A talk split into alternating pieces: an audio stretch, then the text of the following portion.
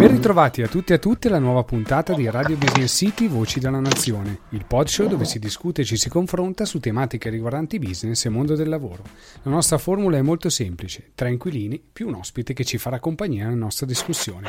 Oggi siamo momentaneamente in due, quindi ci siamo io e Guido e in più il nostro ospite, quindi tre teste e tre mondi che si incontrano per discutere e confrontarsi in un clima costruttivo. Non abbiamo pretese di insegnamento, ma il desiderio di costruire nuovi punti di vista e dare stimoli di riflessione. Io sono Roberto Salvato e mi occupo di educazione, comunicazione e marketing. Io sono Guido Giaume e mi occupo di finanza. Ciao Guido, e lascio a te la parola per introdurre l'ospite di oggi. Va bene, il nostro ospite oggi è Enrico Marsial, valdostano doc, giornalista pubblicista, scrive su formiche.net ed altri periodici. Ha fondato l'Agence de Coopération et Développement, è un analista politico con particolare specializzazione nell'est europeo, è stato capo ufficio stampa della regione autonoma della Valle d'Aosta, è stato anche segretario generale della conferenza delle assemblee regionali legislative e un sacco di altre cose, non ultimo collaboratore del Ministero degli Affari Esteri. Però adesso smetto con il curriculum, se no occupiamo tutta la puntata. Senti, anzitutto Enrico è un caro amico e persona molto acuta e quindi a me piace averlo qui quest'oggi proprio perché riusciremo a porgli alcune domande che secondo me sono di estrema attualità. E infatti oggi vorrei parlare con lui di fake news e di troll factories. Anzitutto Enrico, grazie per aver accettato il nostro invito e iniziamo un po' in modo scoppiettante, perché in Italia si invoca una legge sulle fake news sul modello germanico, dove sostanzialmente questa legge in Germania è già in vigore e quando c'è un contenuto che viene ritenuto illecito è reato, quindi diffamazione, istigazione all'odio, pedopornografia sono tendenzialmente considerate reati. Il punto è che il gestore, quindi Facebook o Google, deve dotarsi di un sistema di accoglimento e controllo, diciamo, di queste news. Allora, è un problema secondo me molto rilevante, perché sostanzialmente una società privata deve decidere che cosa è reato e eventualmente toglierlo. Quindi si passa da una gestione pubblica di contenuti illeciti, che già è una cosa pesante, perché voglio dire, chi l'ha detto che è lo Stato che deve permetterti di parlare, di dire determinate cose? Allora capisci bene che questo è un problema molto, molto grosso e molto importante già se lo gestisce lo Stato, ma se poi addirittura lo gestisce una società pubblica, una società privata, qui veramente il rischio di una deriva è gigantesco. Mi piacerebbe un attimo conoscere un po' il tuo pensiero. Allora, grazie dell'invito e grazie di questo momento così di scambio di idee. Dunque, il primo punto da cui bisogna partire è che c'è una novità sostanziale, cioè che la disponibilità di informazioni attraverso il sistema elettronico ha cambiato veramente la circolazione non soltanto del sapere, ma anche dell'informazione quotidiana. Diciamo che la disinformazione è sempre esistita, cioè far passare una lettura della realtà diversa da quella che è stata realmente. La stessa storiografia ha interpretato gli eventi storici in modo diverso, i contemporanei hanno dato una lettura diversa della realtà a seconda se erano vincitori, vinti, fa parte della letteratura mondiale. Ma il cambiamento vero e profondo che è avvenuto recentemente è che è possibile con pochi mezzi portare a conoscenza di un vasto numero di persone di informazioni vere o false che siano. Cioè, fino adesso l'informazione che noi vedevamo circolare viaggiava attraverso dei media, cioè dei sistemi, dei veicoli di informazione che richiedevano delle risorse per essere attivati. La stampa, la televisione richiedevano formazione, competenze, direttori di giornali, dei capitali per farle funzionare. Adesso con questo sistema, diciamo, variegato dei social e della costruzione delle notizie, si è creata una vera piazza virtuale che sulle prime sembrava una bellissima piazza democratica. Poi si è scoperto che poche persone potevano articolare il loro pensiero. E altri hanno incominciato a dire: ma se noi continuiamo quella vecchia campagna della disinformazione storica che è sempre avvenuta nei millenni e la trasformiamo usando questi nuovi mezzi, riusciamo ad avere un'efficacia? Ebbene, questo è avvenuto. Il primo punto è veramente questo, cioè è cambiato il metodo di comunicazione, il mezzo di informazione, ed sono nati nuovi metodi per diffondere la storica disinformazione. Ora è successo che una volta, se diciamo la Germania pagava l'avanti di Mussolini o si faceva un finanziamento estero a dei mezzi di informazione, questa cosa grosso modo si veniva a sapere. Adesso è cambiato veramente il sistema, perché se per esempio si forma un gruppo di opinione a Torino per la difesa della sicurezza di un attraversamento stradale, si forma e riesce a portare la sua informazione nei circuiti, diciamo, democratici e ordinari.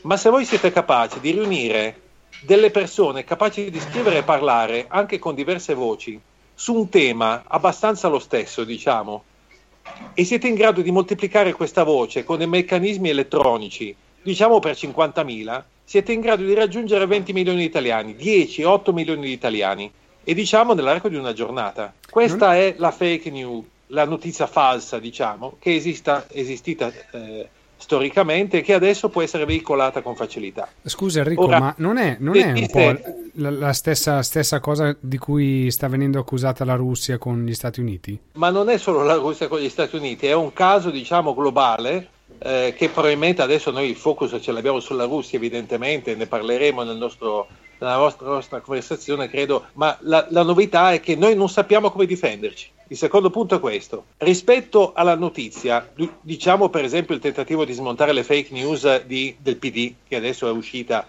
un'iniziativa, oppure fake news sulla ragazza germano-araba, tedesco-araba, che apparentemente non è mai esistita e si raccontava che fosse stata violentata da arabi in Germania, queste notizie false, oppure appunto la notizia di Renzi con Zuckerberg, fondatore di Facebook, che orchestrano insieme una stretta alla libertà di informazione. Queste notizie false inizialmente vengono diffuse da una persona e poi in un attimo vengono moltiplicate. Leggevo, poi uno fa il giornalista ed accumula appunti e note, ma vi ricordate Assange e tutto il sistema di WikiLeaks? Assange ha dato una notizia, per esempio, di sostegno sua personale ai pro-indipendentisti della Catalogna. Ha fatto un tweet o un messaggio Facebook, non ricordo. In ogni caso, quello che è successo è che nel giro di pochi minuti c'è stata una ridiffusione di questa informazione con migliaia e migliaia di retweet, di rilanci, cosa che nessun essere umano sarebbe in grado di fare. Cioè questa moltiplicazione che noi faremmo ritwittando io guido te, ritwittando la difesa della sicurezza di una strada a Torino dall'attraversamento pedonale, si può mettere in piedi un sistema di moltiplicazione tecnologico, che questo invece richiede competenze e denaro, che è in grado di moltiplicare per 400 volte una voce. Mentre noi abbiamo 30 retweet, questi ne hanno 2000-2500, anche se non sono umani, e questa cosa amplifica improvvisamente, anche per come sono fatti Facebook, Twitter, Instagram eccetera, la notizia sale su e quindi viene vista da milioni di persone perché è popolare, no? Certo. E questo quindi bisogna saperlo fare, e chi quindi è stato più bravo a farlo sono i russi, al momento sono i russi. Ecco, quindi stiamo parlando di una guerra elettronica in sostanza. Ah sì, si chiama una cyber warfare, c'è l'espressione tecnica, certo. Gli studi, c'è Oxford che la studia, l'MIT che lo studia, costituisce ormai una disciplina scientifica, c'è una mozione in Parlamento, forse un emendamento che viene portato da Quintarelli, è un fatto esistente, è un fatto importante quanto i mutui, casa, è importante quanto il trasporto stradale. Non so quanto è importante questa faccenda qui, perché ne va di mezzo, diciamo, al nostro funzionamento, non dico neanche di democrazie, ma di tutti i sistemi anche non democratici, nel senso che veramente può influenzare un paese. Quindi aspetta un secondo, perché io mi ero fermato come cyber warfare ai tentativi degli israeliani di mettere fuori uso le centrifughe degli iraniani nei siti nucleari, perché gli mettono un virus che gli spacca le centrifughe mandandole fuori giri, oppure dei russi che cercano di iniettare nei software delle centrali elettriche americane qualcosa che le faccia spegnere a comando, o viceversa naturalmente.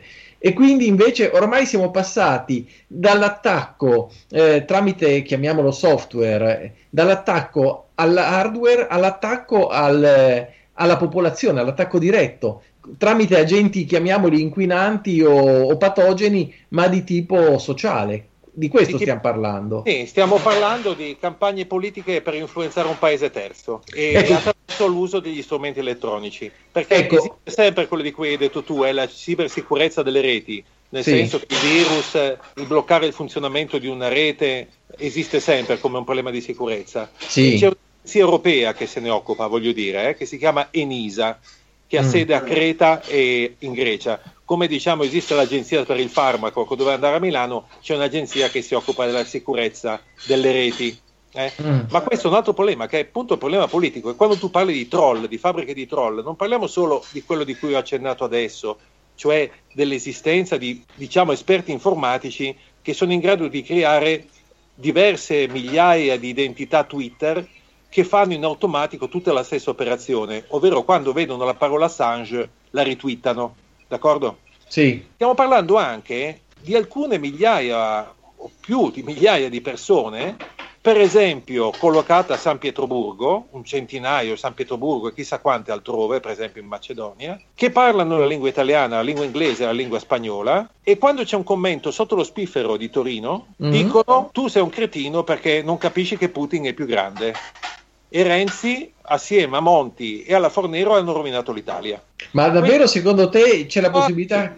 Arrivano, sì. Ma anche, cioè, capisco la stampa, ma lo spiffero con un giornale... Io ti parlo dello spiffero, sì, ti parlo del livello dello spiffero. Sì. Quindi noi abbiamo dei commentatori che circolano in rete, che sono degli esseri umani, che ogni tanto dicono anche delle cose interessanti, che sono persone fisiche, che mangiano, fanno colazione, pranzo e cena. Quindi non sono bot.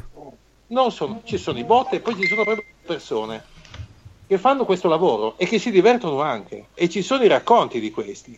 Ora, il miglior giornalista italiano a averlo raccontato, lo fa in modo sistematico, è Jacopo Iacoboni della Stampa, che vi prego veramente di leggerlo, perché è veramente di un approfondimento, di una chiarezza e di una, diciamo, franchezza anche di raccolta dei fatti veramente illuminante. Ma sono persone, vi assicuro che sono persone che si divertono.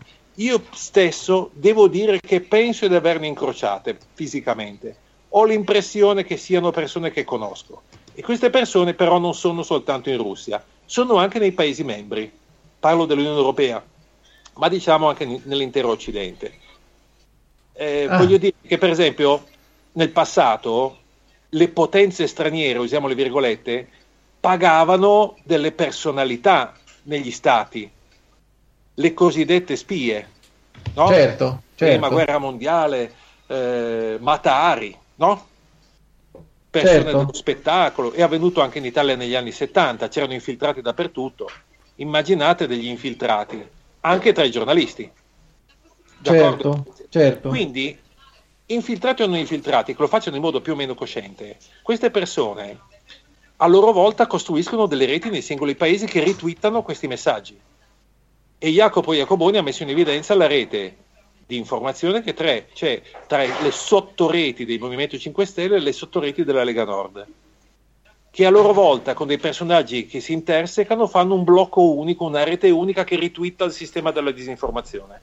Non sono io a raccontarlo, è Jacopo Iacoboni. Ecco, ma quindi adesso tu ci hai descritto, diciamo, l'infrastruttura, no? Quello che ci sta sotto e che noi tante volte, almeno io, non riesco neanche a percepire, a meno che non mi ci metta lì con vera concentrazione. L'obiettivo finale, quindi, mi sembra di capire che sia quello di influenzare, tra virgolette, le masse, chiamiamole così, che votano. Sì. Ma abbiamo parlato di virus, di attacchi informatici, il vaccino, cioè, esiste un vaccino contro questo virus? No, non esiste un vaccino. Il problema che evocava giustamente Guido all'inizio è che siamo alle prime armi nell'invenzione degli strumenti per fermare questa campagna di disinformazione. Voglio dirvi che non è necessario influenzare un paese, basta influenzare il 5%, perché è il 5% che sposta il voto. Certo. Il 5% ti fa votare sì o no al referendum costituzionale, ti fa votare una maggioranza piuttosto che un'altra, ti fa vincere un deputato repubblicano democratico, non so, nel Tennessee piuttosto che nel Nevada, no? È venuto di recente. Ora, la campagna, tutte le campagne sono state influenzate di recente e sono campagne che si giocano sul 5%. Catalogna, Brexit, referendum italiano, Macron, elezioni in Germania. Poi certo, è necessario vincerle, basta dare 5% in più a un partito. Cioè, che quindi non è una pesca con la bomba a mano, è proprio una cosa di precisione. Ah sì. Ma scusa un secondo, quindi faccio un attimo una speculazione, ma tu correggimi. Quindi paradossalmente le democrazie di tipo presidenziale sono anche più esposte a questo rischio rispetto a quelle di tipo parlamentare, perché dare un 5% in più a Trump oppure in più alla, come si chiama, la sua antagonista, la donna, alla Clinton è un conto, è esposta molto. Dare un 5% di più al PD o piuttosto che a Forza Italia o piuttosto che alla Lega conta certamente, ma è, come dire, molto meno dirompente nei suoi effetti, perché poi è una democrazia che viene molto più mediata. Quindi paradossalmente un'architettura parlamentare differente può essere influenzata in modo più o meno sensibile. Guido, hai centrato il tema, perché tu spostando il 5% puoi spostare un voto e un esito decisionale in un sistema a voto bipolare, sì no.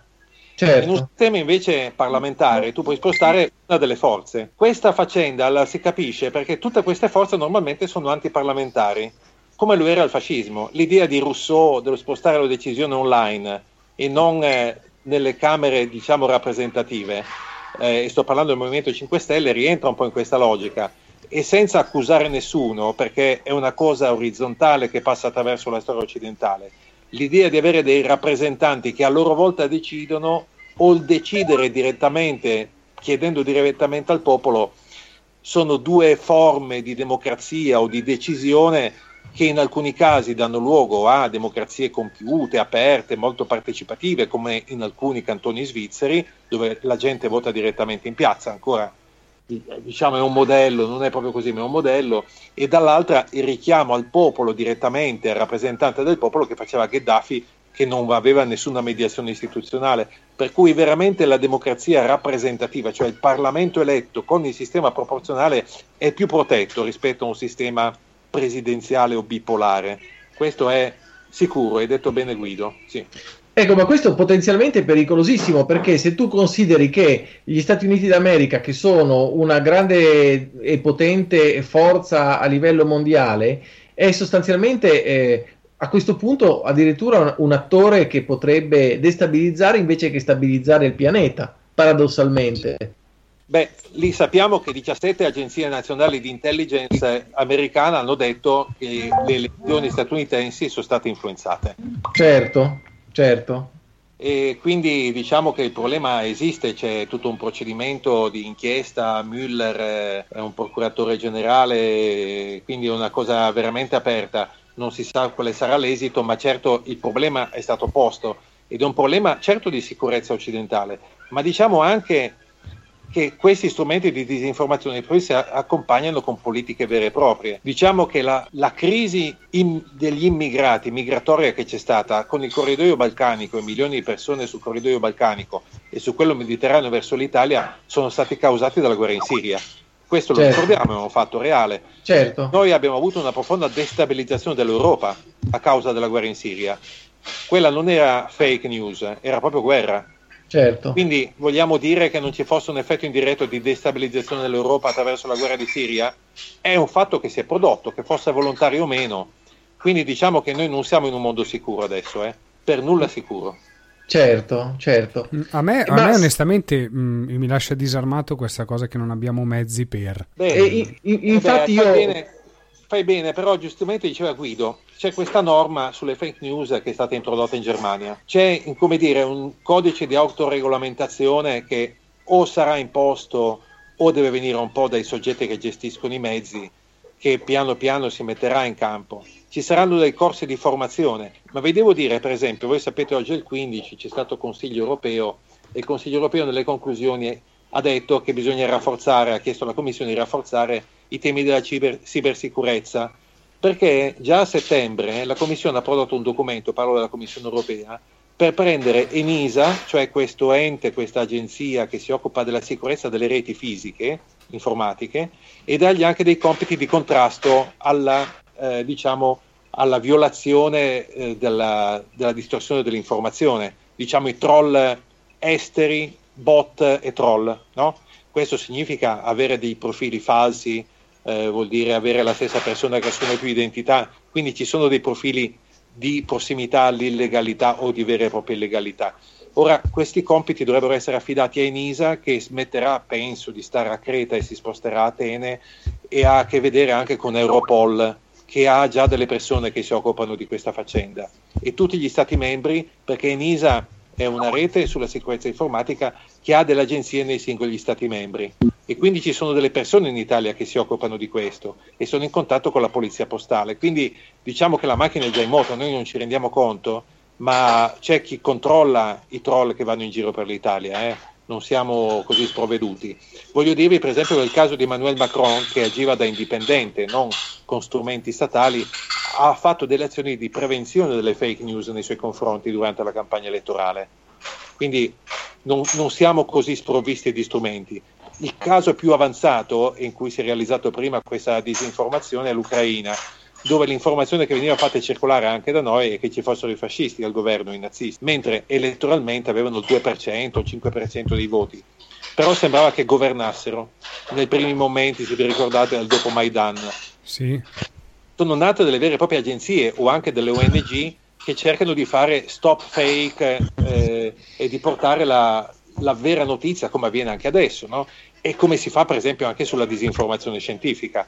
Cioè dei soggetti che dicono se è vero o falso una cosa, gente autorevole, professori per esempio che ti dicono anche l'abbiamo vista anche sulla questione dei vaccini, no? Ma il punto è che c'è un'operazione di destabilizzazione, di creazione della rabbia. Io Guido l'abbiamo vista abbastanza bene da vicino a Torino, cos'era la creazione della rabbia, una rabbia che poi ha condotto a un voto veramente rabbioso e teso, ma basta guardare la televisione, tutte le sere su una rete televisiva privata o tutte le sere, molte sere c'è una campagna continua sull'immigrazione, sulla difesa personale nei confronti dei furti e simili, insomma. Certo. Incredibile. Senti, ma una domanda io ce l'avrei, e cioè le domande sono due. La prima è, quindi paradossalmente questa privatizzazione della censura in teoria è il male minore in questo momento. Aspetta, poi ti faccio anche la seconda. L'altra domanda è, ma creare delle istituzioni che facciano del fact checking e quindi sostanzialmente cerchino di portare alla realtà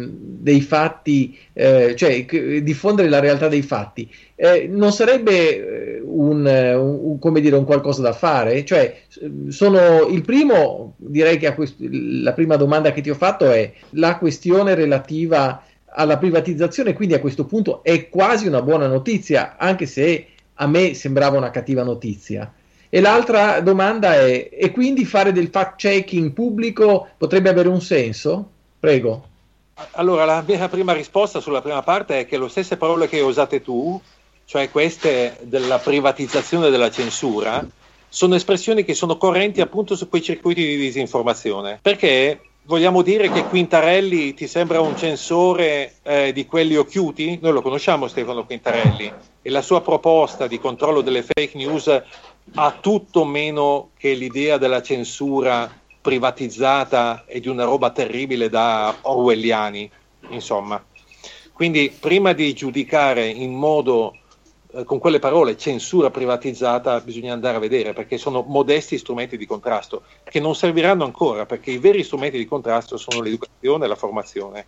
Noi nelle scuole dobbiamo insegnare a difendersi dalla disinformazione, che c'è sempre stata, perché come dire, le bufale c'erano già quando c'erano negli Stati Uniti i venditori di pozioni magiche per guarire o per far crescere i denti, no? E questa è veramente con la scuola, con la formazione, con lo scambio di informazioni che si mantiene salda una società contro le bufale. Le bufale ci sono sempre state, quindi questo è il vero strumento. E lo strumento principe è quello dell'informazione seria, che passa attraverso questa cosa che dicevi tu, cioè la creazione di un fact-checking sistematico, il cui compito principale, se mi permetti, è proprio affidato ai giornali, alla stampa, alla politica, alla società civile, alle organizzazioni. Quindi, per esempio, i fact-checking che fanno in Ucraina o che fanno in Germania, in Francia o anche in Italia sono utili, ma sono utilissimi gli articoli di Jacopo Iacoboni e la serietà del giornale La Stampa, che ci lavora sistematicamente su questi temi, no? Certo, molto interessante. No, è interessante perché torna con forza sempre l'importanza dell'educazione e dell'informazione che parte da scuola, e che io, abitando il mondo della scuola, vedo sempre come una enorme lacuna, perché di questi argomenti a scuola non si parla mai. E bisogna cominciare, certo, perché pensa che il tema delle di questo tema delle fake news al Consiglio europeo, nelle conclusioni del Consiglio europeo che sono uscite oggi, e io, dovendo farlo per lavoro, le ho lette, il capitolo delle fake news non è nella sicurezza, nell'industria, nella ricerca, e nel capitolo educazione. Capite? Ci sono i capitoli sicurezza, certo, c'è difesa comune, e non la trovate lì, la cyberattacca, e lo trovate nel capitolo educazione. Quindi veramente, se vivi il mondo della scuola, veramente è questo il filo su cui bisogna stare. Il filo è la competenza, i giornali, la scuola, la società civile. Dici, ma tu ci credi a questi? Quando uno ti dice privatizzazione della censura, dici, ma da dove viene sta cosa, la privatizzazione della censura? Fammi vedere cosa dice Quintarelli, che lo conosco, che ha fatto l'emendamento alla Camera. Quintarelli, ma ti pare uno che ti fa privatizzazione della censura? Cioè, è una cosa che noi dobbiamo vederla, perché sappiamo Quintarelli, la Camera, eccetera, ma a livello più semplice, se ci sono dei fotomontaggi che dicono vergogna, i ragazzi devono automaticamente far scattare la lampadina d'allarme. Questo va insegnato a scuola, certo, subito. È interessante, e poi io volevo approfondire un attimo, non abbiamo ancora molto tempo, ma mi piacerebbe sentire il tuo parere.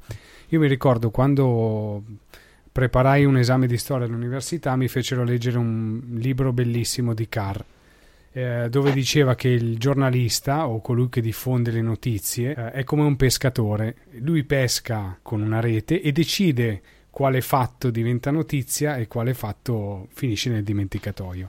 Adesso tu dicevi giustamente, facciamo riferimento alle persone che riteniamo affidabili, e quindi il processo è sempre: io ho una notizia e vado a sentire una fonte che ritengo affidabile, giusto? Che non è necessariamente un giornalista, può essere anche un medico in materia di vaccini. Certo, certo, mi viene in mente Burioni, per esempio. Ecco, esatto, uno scienziato in materia di stelle. Comunque abbiamo sempre bisogno di un riferimento a cui diamo noi, come cittadini o come persone, gli diamo questo riconoscimento di... Ma non così, non del tutto, perché noi dobbiamo avere una coscienza critica, e qui arriviamo a Kant, cioè la capacità di distinguere, ed è un compito che spetta a ogni cittadino, ogni persona vivente, la capacità di distinguere e saper distinguere. Questa critica è uno degli strumenti che vengono dati a scuola, cioè la capacità di discernere tra un'informazione e l'altra, che dovrebbero, certo, che coloro giornalisti, scienziati, hanno delle responsabilità, ma ci sono anche... Ma resta sempre la responsabilità nell'ascoltatore, perché facciamo solo il caso della grande famine, degli 6-8 milioni di morti in Ucraina nel 31, 33. Il giornalista del New York Times smentiva che ci fosse la carestia in Ucraina, ed era nel sistema, ed era un giornalista apprezzatissimo che continuava a vincere premi, e fu, diciamo, il produttore della più grande fake news degli anni 30. Cioè che non ci fosse questa morte per carestia in Ucraina a seguito delle politiche staliniane. E come non fidarsi, se tu sei un cittadino statunitense, di questo ottimo corrispondente del New York Times premiato, certo, no? Qui, se non si è cittadini, non si riesce. Bisogna essere cittadini. Guido sa cosa voglio dire con questa parola. Certo, bello, certo. Molto belle queste immagini. Bisogna essere cittadini. Il problema è che oggi, ahimè, cittadino viene utilizzato da una parte che sembrerebbe piuttosto coinvolta nel processo di cittadinalizzazione. Vabbè, ma qui mi taccio, perché sennò entriamo in polemica politica. Però è comunque in mano nostra capire. Certo, certo. Quindi ci dovrebbe essere anche un forte ritorno veramente alla cittadinanza attiva, ma nel senso bello della parola. Assolutamente, perché questa comunità coesa che si difende dagli attacchi esterni, perché questi sono attacchi esterni, non è il Piemonte e la Valle d'Aosta che si inventa queste cose, ci sono delle forze che potrebbero essere contenute ma vengono aiutate da forze esterne e non avrebbero quella visibilità se non ci fossero queste forze esterne, degli interessi non legittimi, non coerenti con i bisogni della gente. Per questo bisogna essere comunità, società civile, paese, Stato. Bene. Molto bello. Senti Guido, sì. Tu se hai altre domande, se no siamo già oltrepassati sì. I nostri 30 anni. Vedo che abbiamo sforato, ma è stata una puntata magistrale. Bellissimo. Promettici, Enrico, che tornerai e ci spiegherai magari qualche altra cosetta per modo di dire. Poi mi tocca leggere in continuazione, quindi faccio quello che posso. Benissimo. Bene. Ti lasciamo al tuo lavoro, che so che hai fatto un sacco di ottimi emendamenti per la legge regionale della Val d'Aosta recentissimamente. Bene, vi ringrazio ancora. Ti faccio i complimenti e ci sentiamo. Vai Roberto, chiudi. Allora, grazie mille Enrico per essere stato con noi. Io vi ricordo che se avete domande da porci o da porre ad Enrico o temi che vi piacerebbe fossero affrontati o se volete partecipare come ospiti al nostro podshow potete iscriverci alla mail protagonisti@radiobusinesscity.com oppure iscrivendovi e scrivendo sulla nostra pagina Facebook o tramite il sito www.radiobusinesscity.com. Se volete Enrico, lasciamo un recapito per contattare Enrico se qualcuno avesse piacere. Il mio recapito? Sì, io se vuoi, sì. Su Facebook, quindi basta contattarmi di sopra, mi si vede facilmente. È un sito che si chiama enricomarcial.it dove potete trovarmi. Perfetto. Grazie mille ancora per la tua disponibilità. Io vi saluto dalla fredda Valle Olona e un saluto da Torino. Salve, ci sentiamo presto. Grazie a tutti. Grazie Enrico e ci risentiamo alla prossima puntata di Radio Business City Voci della Nazione. Ciao.